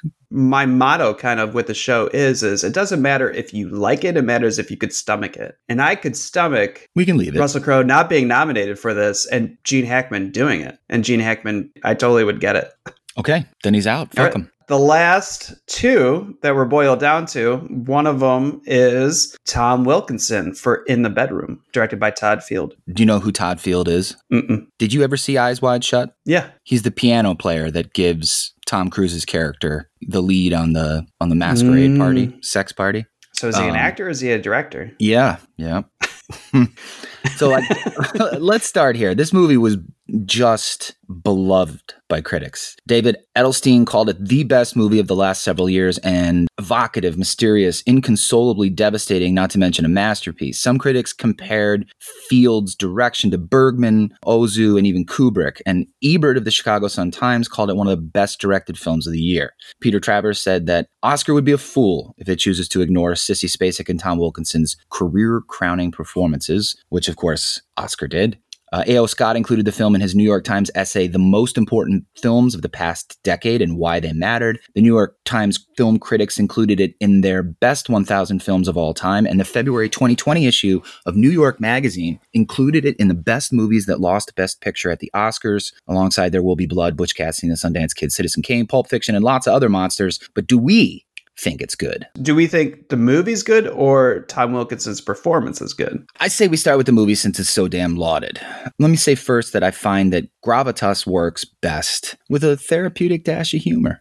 If you're going to make a dark film, you got to meet the audience halfway. And I think maybe nobody does that balancing act quite like the Coen brothers. They're capable of making a movie rife with strife, but not skimping on absurd black humor. And once you reach your cataclysmic scene of In the Bedroom, this film never stops crushing you. Um, do you love Tom Wilkinson? Because I love Tom Wilkinson. Ever since I saw him in The Full Monty, where he plays Gerald, an absolute wanker whose vulnerability starts to trickle out, I've felt endeared to him. Even when he plays an evil bastard, which he's done to varying degrees most of his career, Wilkie's one of those actors that we take for granted. I call him Wilkie. One of cinema's great constants, whose contributions go untrumpeted. He shows up, he knows his lines, he hits his marks, and all the actors around him come off better. But nine out of 10 folks know him as that guy from Batman Begins. But I think, like Keith David, Stephen Root, or the late great Pete Postlethwaite, two mentions in this episode, Wilkie is an invisible pillar of our cinematic fabric. He's just not one of those men that have or ever will be given the gratitude that they deserve. He's only Wilkinson's only had really two meaty mainstream roles. One was Michael Clayton, which we talked about earlier this season, and the other is here in the bedroom. If I was picking alone, I would make Wilkie a frontrunner, no doubt. I don't love this movie. I certainly don't want to suffer through the character deteriorations ever again. Twice is one time too many. But maybe that's because Wilkie and everybody really, even Nick Stahl, were so good. Hmm. you didn't like it. That's great. I did not. It's not that I didn't like this movie. I didn't So when I it. When I approach a movie, I don't learn anything about it. So going to a movie or putting on a movie, I guess nowadays, like we do, I knew the title in the bedroom and the poster image is Tom Wilkinson and Sissy Spacek in bed, and I was like, huh, this is going to be an old, an old uh, sex pot movie type of thing. so Mhm, I put it mhm. on immediately. we just talked about crushing on leading ladies. Dear God, Marisa Tomei in this Yep. film. If I could have a woman that looks at me like Marisa Tomei looks at any of her co-stars, I'd be a happy man for the rest of my life. Nick Stahl was amazing in this film. And the first act of this film, to me, the way that it's plotted, the way that it's paced, the way that it's shot is amazing. And then after the first act, the second act to me kind of it was a slog. And then the third act, I wanted more from. And that is across the board. I wanted more emotion. I wanted more suspense. Like you kind of know what's going to happen as it goes along. But even so, like after the final act is committed, uh, spoiler warning if anybody's seen it. Even after the even after he shoots the man who killed his son, the way the other characters' dialogue is delivered is almost like we're telling the audience what the original plan was. Like, why'd you shoot him here? We are gonna walk him into the woods. And so I didn't like this movie. I'm surprised that it was heralded as much as you say it was, because this is what I think is dumbing down for the audience.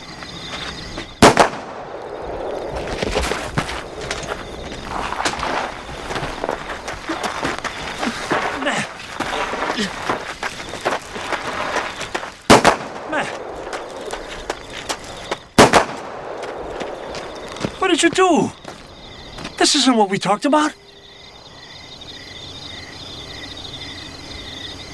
He, um. He tried to run. We were gonna wait and take him out in the woods.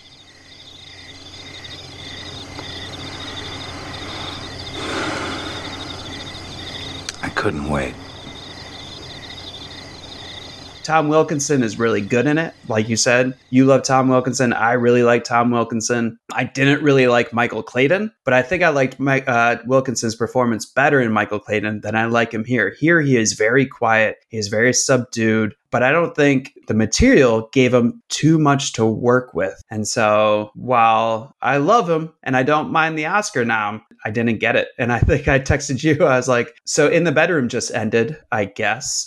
Yeah. like I wanted more from this movie. I, No, I get that. I get that entirely. I do think that in that final scene where he, it does keep you guessing because I'd, I'd seen this movie before, but it it really did go in one ear and out the other. Before Nick Stahl is killed, I was like, oh yeah, I remembered that that was coming, but then I couldn't remember how it ended. So I was I was sort of in suspense in that final moment, like whether he really was going to kill the man, uh, Wilkinson was really going to kill the man, or if he was going to let him go, and then he leaves the ticket on on the counter, and you're like, oh okay, he's going to kill him. Um, but I still didn't know when, and I think I'm, I'm a little conflicted because Wilkinson holding a gun on a young man. I don't know. Maybe I've just seen too many action movies. I just I was like, you could just take that gun from him. yeah. like I feel like it would have been a more realistic ending if it, i instead of him living now with the guilt, more than likely going to jail. I mean, he's going to get caught. Um, well, Wilkinson does a good job of being like, I've never really handled a gun before. And he's pointing it at a man who just regularly violent. carried around a gun. Yeah. And so I was like, that man has to know, like, I could probably get the jump, right? Like, even the way that Tom Wilkinson cocks his gun with, like, completely giving up his stance, you're kind of like, this guy just saw that and knows that there's going to be a moment that he can get out of this. And he never does, you know, like, but even like, like, a more af- realistic ending though would have been yeah him going for the gun getting it from him and then wilkinson rushing him and him being like i had to kill him and then getting away with a second murder this time being you know under self-defense. I mean that that's the way i was like is that how this ends? So i don't know. Yeah, I agree with you. i would say wilkinson's number two in my opinion Yeah, he's up Okay. there. I mean, if you if we're looking at what we have right now, so say this is the five Oscar nominees: Tom Wilkinson for In the Bedroom, Guy Pearce for Memento, Gene Hackman for The Royal Tenenbaums, Denzel Washington for Training Day, Will Smith for Ali. You're gonna put Tom Wilkinson at number two on that? no i'd put guy pearce sorry There you go. Thank and you. let's talk about Will Smith for Ali, directed Let- by Michael Mann.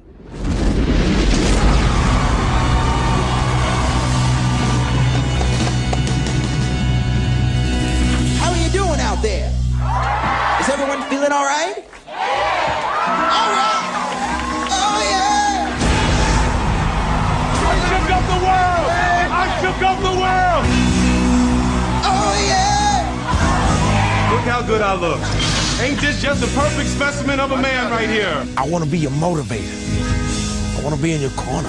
What'd you say your name is? Bundini. Rhymes with Houdini, yeah, except that don't rhyme. Oh, oh,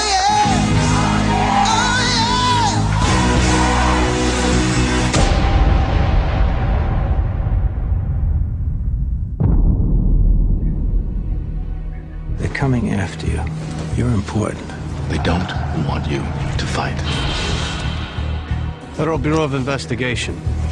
Mr. Clay, you're under arrest. Oh, so they're gonna take from me what no fight in the world can. We cannot let you oppose them. They bust you out. You don't remember your name? God don't care about you. Do you think they give a damn if you get killed? So what? So what? I ain't got to be what nobody else want me to be, and I ain't afraid to be what I want to be.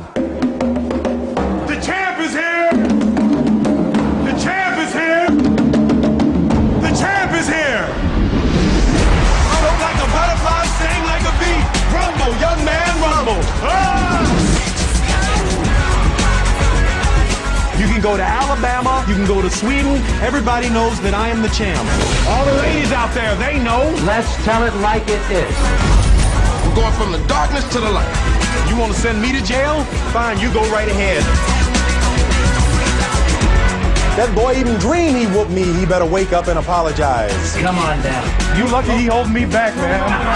You lucky he holding me back. Supposed to be the myth of Muhammad was gonna fall. Supposed to be my destruction.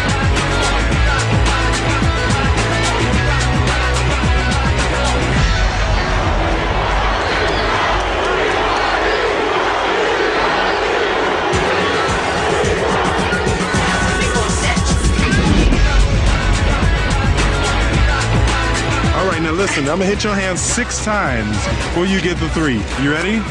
Go. One, two, three. Did I hurt you?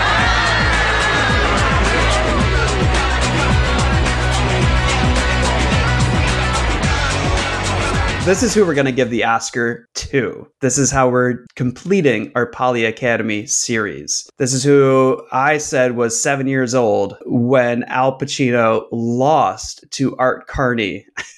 and that kind of set this whole chain in motion. I remember when this movie was coming out, watching behind the scenes of Will Smith on Entertainment Tonight preparing for the role. He was screening Ali fights in dark rooms and just focusing on him like he was in Clockwork Orange or something as he worked out, practically putting blinders on to memorize the movements and mannerisms of Muhammad Ali. Will Smith was famous for being, at the time, Mr. Summer Blockbuster, Independence Day, Men in Black, And by the time Wild Wild West came out in 1999, he was dubbing the changing of the centuries the Willennium. Successful recording artist, successful actor, and Ali was going to be his moment to be taken as a serious actor. And he put in the work. I talk a lot about transformation when it comes to acting. Smith spent about one year learning about Ali's life. These included boxing training up to seven hours a day, Islamic studies with Wilja Akbar, and dialect training. Smith has said that his portrayal of Ali is his proudest work to date, and I think he could stand behind that. He was paid $20 million for the role, and what I love about it, he wasn't paid $20 million for stage combat. One of the selling points of the film is the realism of the fight scenes. All of the boxers in the film are former or current World Heavyweight Championship caliber boxers. It was just quickly decided by the bigwigs in the room that Hollywood fighting, which is passing the fist or foot between the camera and the face to create the illusion of a hit, would not be used in favor of actual boxing for the movie of Ali. The only limitation placed upon the fighters was for Charles Shufford, who plays George Foreman in the film, and he was permitted to hit Smith as hard as he could, so long as he did not actually knock Will Smith out. That is what Will Smith earned his paycheck for. Right. Smith worked alongside boxing promoter Guy Sharp from Sharpshooter Entertainment and his lead fighter Ross Kent to get the majority of his boxing tips for the film. And Will Smith even had to gain weight, beefing up to 215 pounds, which was Ali's fighting weight. That is the precision that he put forth to look the part of Muhammad Ali because he knew that makeup was going to be minimal. As said in the New York Times, wisely, Mr. Smith did not see his job as impersonation. Quote, Billy Crystal does a great impersonation, Will Smith says. What I'm trying to do is an interpretation of the man on the inside that motivated the one the world saw. I'm not going to say that I look like Ali, though the way I'm done up, people tell me there's a resemblance. But I do think I could get him from the inside, suggest his motivations, his passions, what he was about. I think I can create a character a lot like Muhammad Ali. I mean, look at Christopher Plummer in Michael's last movie. He didn't look like Mike Wallace, but when you saw him, you were convinced you were looking at Wallace. Will Smith is in he's got an ego. And to put that out there, to put the challenge on the table that this is the character that I'm creating for Muhammad Ali, I think he matched it. You know, I used to think that I wanted to be an actor, but I, I really only ever wanted to talk about it. I don't I don't ever I didn't really ever want to do it. I didn't want to do the work. And I couldn't imagine the self-doubt that Smith Smith must have felt after saying yes, although I'm sure the 20 million dollar payday helped, but think of it, to agree to portray one of the 20th century's most beloved personalities, a fierce competitor, a charming linguist, and the purest example of American civil di- disobedience that I can think of apart from Martin Luther King Jr. No thanks. I mean, they jump all over the poor kids, you know, fucking around with lightsabers in the new Star Wars movies. God only knows what they're going to do to you if you muck up the people's champ. Mm. Because it was bold of him to say, hey, you know what, man, I'm not doing an impersonation. I'm going from the inside out. So he's saying, like, my interpretation of this character is subjective to who I think it is going to be. And then so your critique of him is also going to be subjective. Man, if they came to me tomorrow and they said, we want you to fight Joe Frazier, Madison Square Garden, millions and millions of dollars, here's your license back, I will tell them I will never fight again. Frankly, Muhammad, I'm surprised because unless you, or until you, fight Frazier, Cosell, there are people are you who are- losing your hearing along with your hair? Don't put no question to it, man. I done told you I'm through fighting. I got a much bigger contender, a much heavier opponent. I'm fighting the entire U.S. government. Do you think you're going to jail? I don't know. I don't know. Joe Frazier told me on this show that he could knock you out. See, there you go agitating. You should have asked Smoking Joe, what have he been smoking? That boy even dreamed he whooped me, he better wake up and apologize. But if I ever was to get in the ring with Joe, here's what you might see. Ali comes out to meet Frazier, but Frazier starts to retreat. If Joe goes back an inch farther, he'll wind up in a ringside seat. Ali swings with his left. Ali swings with his right. Just look at the kid carry the fight. Frazier keeps backing, but there's not enough room. It's only a matter of time before Ali lowers the boom. Ali swings with his right. What a beautiful swing. But the punch lifts Frazier clean out of the ring. Frazier still rising, and the referee wears a frown, cause he can't start counting till Frazier comes down. Frazier's disappeared from view. The crowd is getting frantic, but our radar stations done picked him up. He's somewheres over the Atlantic. Now, who would have thought when they came to the fight, they was gonna witness the launching of a black satellite? But don't wait for that fight. It ain't never gonna happen. Only thing you could do is wonder and imagine. This has been another sports exclusive from ABC. Over to Jim McKay and Baron Switzerland. How you gonna go from me to Jim McKay? Listen, uh, Did your wife leave you yet? no, she hasn't left me yet. and well, she's she's, not going to, because I told your wife when I seen her, I said, listen, why are you doing this to yourself? to point of fact, I'm not a diehard Will Smith fan. this is not me trying to put my beloved summertime rapper up on the Oscar stage. In fact, Hmm. when, you. yeah, when, and when he said Willennium after Wild Wild West, I, at the time that Wild Wild West came out, I was an usher for the local movie theater, and I had to listen to that dumbass rap after that dumbass movie, wiki wiki, every day for like a month. I started to turn my nose up at him. I enjoyed Independence Day, but that wasn't his film really. I liked Men in Black. I, I think his Men best work may be I Am Legend. That wasn't going to be on the Oscar stage, but he is incredible in that film. In fact, to be totally transparent, I liked him even less in 2016. This is even newer when he wasn't nominated for Concussion, and him and his wife threw such a stink about it, and then they said they were boycotting the Oscars. begging for acknowledgement or even asking diminishes dignity and diminishes power. And we are a dignified people and we are powerful. And let's not forget it. So, let's let the Academy do them with all grace and love. And let's do us differently. I got nothing but love. Hey, Chris, I will not be at the Academy Awards and I won't be watching, but I can't think of a better man to do the job at hand this year than you, my friend. Good luck. And to the rest of you, nothing but love, always. I know I gave a really long Oscar fun fact earlier, but here's a small Oscar fun fact for you. Oh. The only way you get to go to the Oscars is if you're nominated. the second way is if you're presenting, and the third way, a very minimal, minuscule, don't bet your life on it, is being a special guest at the Oscars. So Will Smith not getting nominated, which is in turn him not getting invited, and then publicly saying he was boycotting them, is one of those instances where I wish the Academy had the gall to say, You weren't even invited, Will. Anytime an actor says they are boycotting the Oscars, ask yourself first, what were they nominated for? And if they weren't, they're not boycotting shit. But what happened this year? What happened? People went mad. You know, Spike got mad, and Sharpton got mad, and Jada went mad, and Will went mad. Everybody went mad. You know, it's quite like Jada got mad. Jada says she's not coming, protesting. I'm like, is she on a TV show? Jada's gonna boycott the Oscars. Jada boycotting the Oscars is like me boycotting Rihanna's panties. I wasn't invited.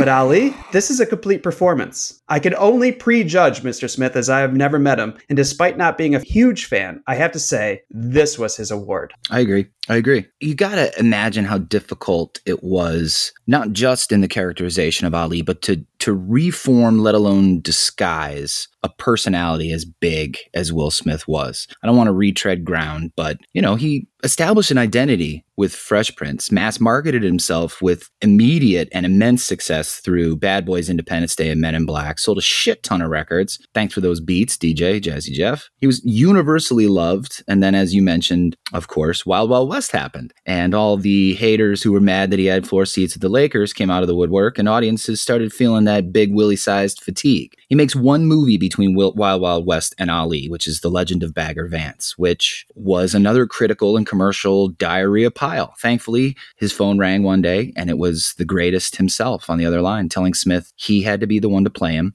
in Ali because he was the only one pretty enough. I- You talk about his training, and I found one anecdote that I found particularly interesting. He climbed the slopes in Aspen with a trainer named Darrell Foster, and they got to an elevation of 10,000 feet. And while severely oxygen deprived, Foster made him run and throw punches in order to correlate it to how Ali felt in the 14th round with former heavyweight world heavyweight champion Joe Frazier, and how it feels to actually not be able to breathe, but you've still got to continue fighting. This is one demonstrative workout that Foster inflicted on Big Willie, and apparently the Fresh Prince fell to his knees. And then once on the ground in the snow, Foster made him write Ali's name in the snow. Apparently, Smith told Foster, "Now I get it." But my guess is he probably just wanted the pain to stop. He did this at 32 years old. I don't know if I could have done this at 22 or even 12. Christ, am I out of shape?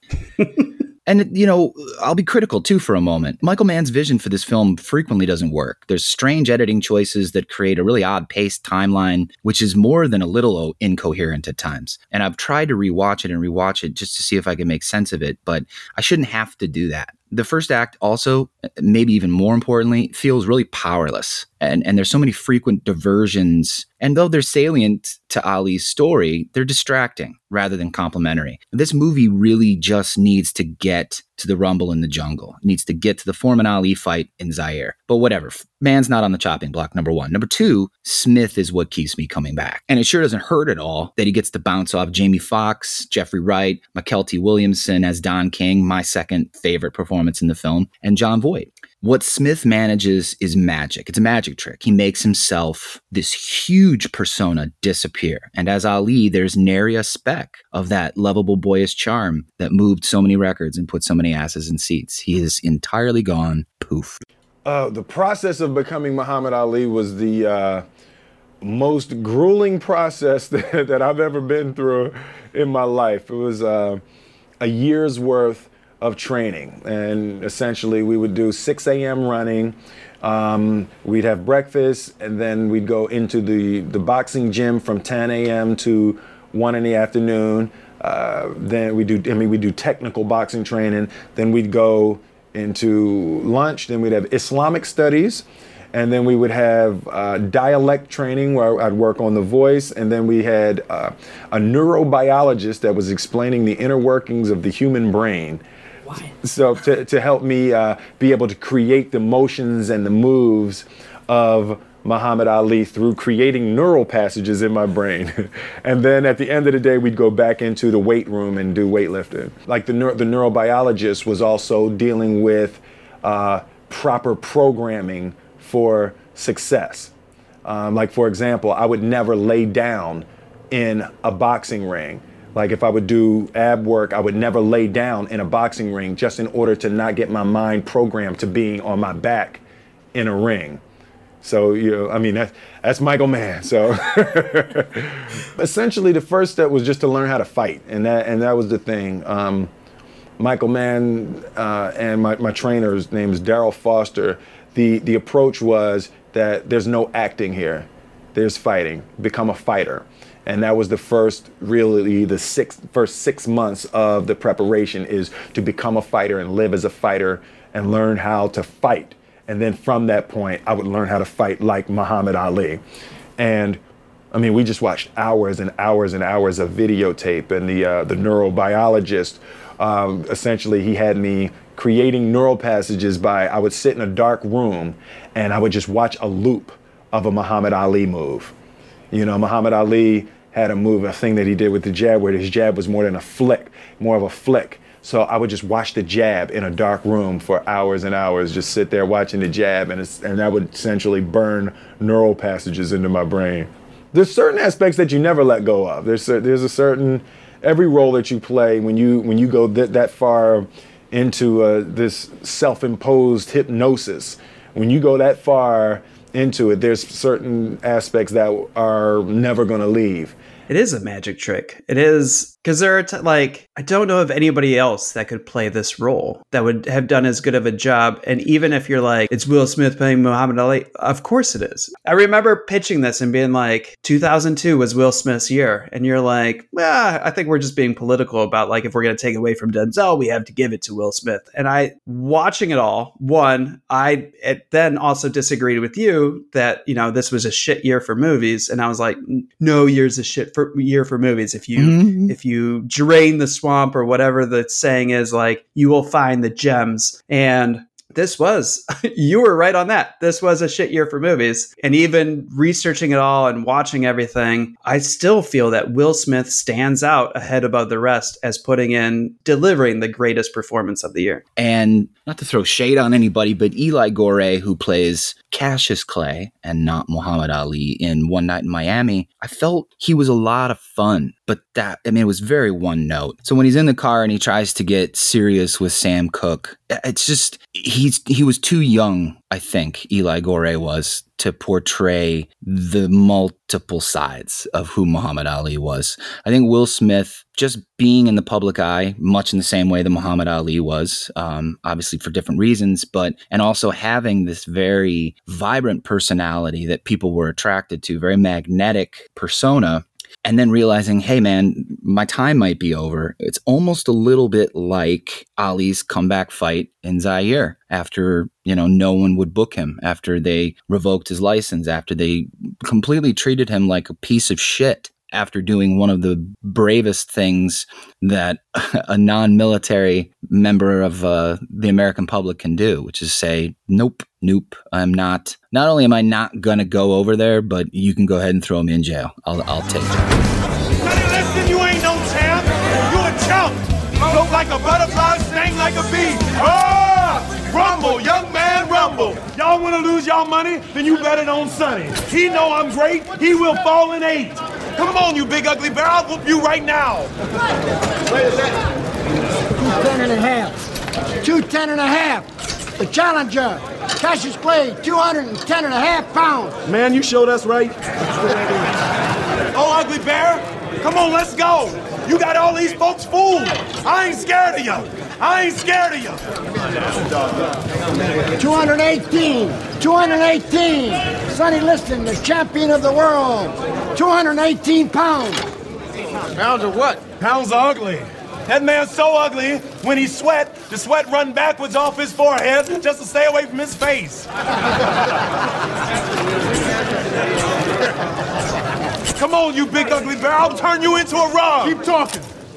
I'm gonna fuck you up.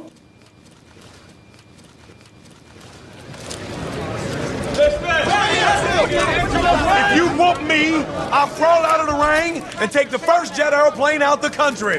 Is that a promise, Mr. Clay? You're gonna be the first one eating his words. Cassius, you're a seven to one Says underdog He in talks this fight. with his fists. What do you say? You scared of him? I'm gonna give Sonny Liston talking lessons, boxing lessons, and falling down lessons. Cassius, are, are you a black Muslim? Pat Putnam says in the Miami Herald. Man's religion's his own business. What kind of questions? Angelo, tell me, Mr. tell Clay, me. the fact is, Malcolm X was in town, then he left. Was that so he wouldn't embarrass you? Cassius, Yeah, how Liston doesn't like you. Really can't stand you. Says he wants to kill you. Howard Cosell, you ain't nothing but an instigator. Man, how you get that way? Cassius, now you're being truculent. Well, if it's good, I'm mad. you next. Soon as I'm done with Sonny Liston, I'm fighting Howard Cosell. Y'all write that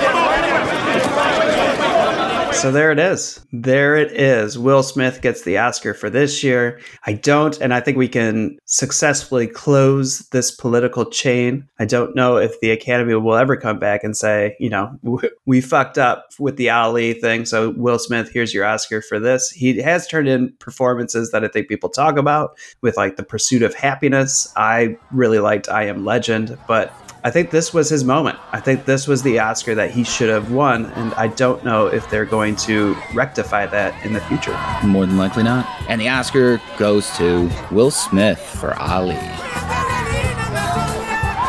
Well done, Mr. Smith. I think it's well deserved. Absolutely. All right. Well, I think that brings us to the wrap up of today's episode. And I guess looking back on these three episodes that we've done, even you, the most dedicated of Oscar viewers, has no problem admitting that at least once a year, at least once a year, an Oscar is given not on merit, not on skill, and not to the person who deserved it. Instead, the Oscar becomes an apology, a show of cumulative gratitude, or even in some cases, feels like a housewarming gift to the hottest, trendiest kid in the room. I'm looking at you, Jennifer Lawrence. Other times, the Oscar goes to someone like Matthew McConaughey, who never should have even been in the same room as an Oscar, let alone any Oscar winners. His interminable self aggrandizing acceptance speech was the longest of the last 25 years, and not once did he mention the real life Ron Woodroof. He did, however, let us know that he looks up to God, mentioned that his dad, who taught him to be a man, is looking down from heaven, dancing around in his underwear and drinking a Miller Lite. No qualms there, I suppose. But he finished by thanking his hero, who was himself. God, I, there's more. There's so much more. Suffice to say, we don't have the time. But historically, this is how the Academy has chosen to do business undeserved political back padding, punctuated by perfunctory thank yous and marketing maneuvers. It is an unholy merger of Hollywood's worst qualities. But hey, I'll probably still tune in next year because I've got hope. And I really like the Academy Awards. I know, I know you do. Thanks for joining us this time, and in two weeks, we'll be back with you again, or less, depending on when you're listening to this. Until then, my name is Lee Charles. I'm Spro. And we hope to see you sitting front row when the envelopes are ready.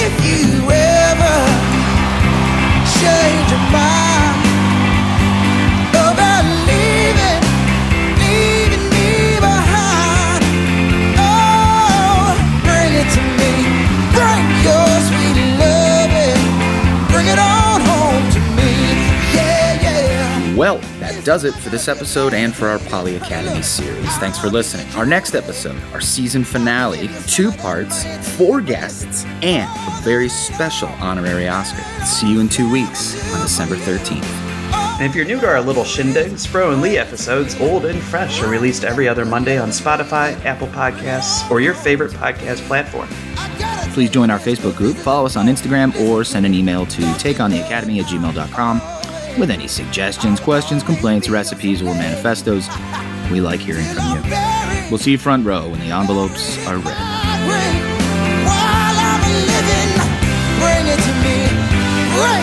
Good loving, baby, bring it all home to me. One more thing I gotta tell you, listen to me right now. You know that I tried to treat you right. What did you do?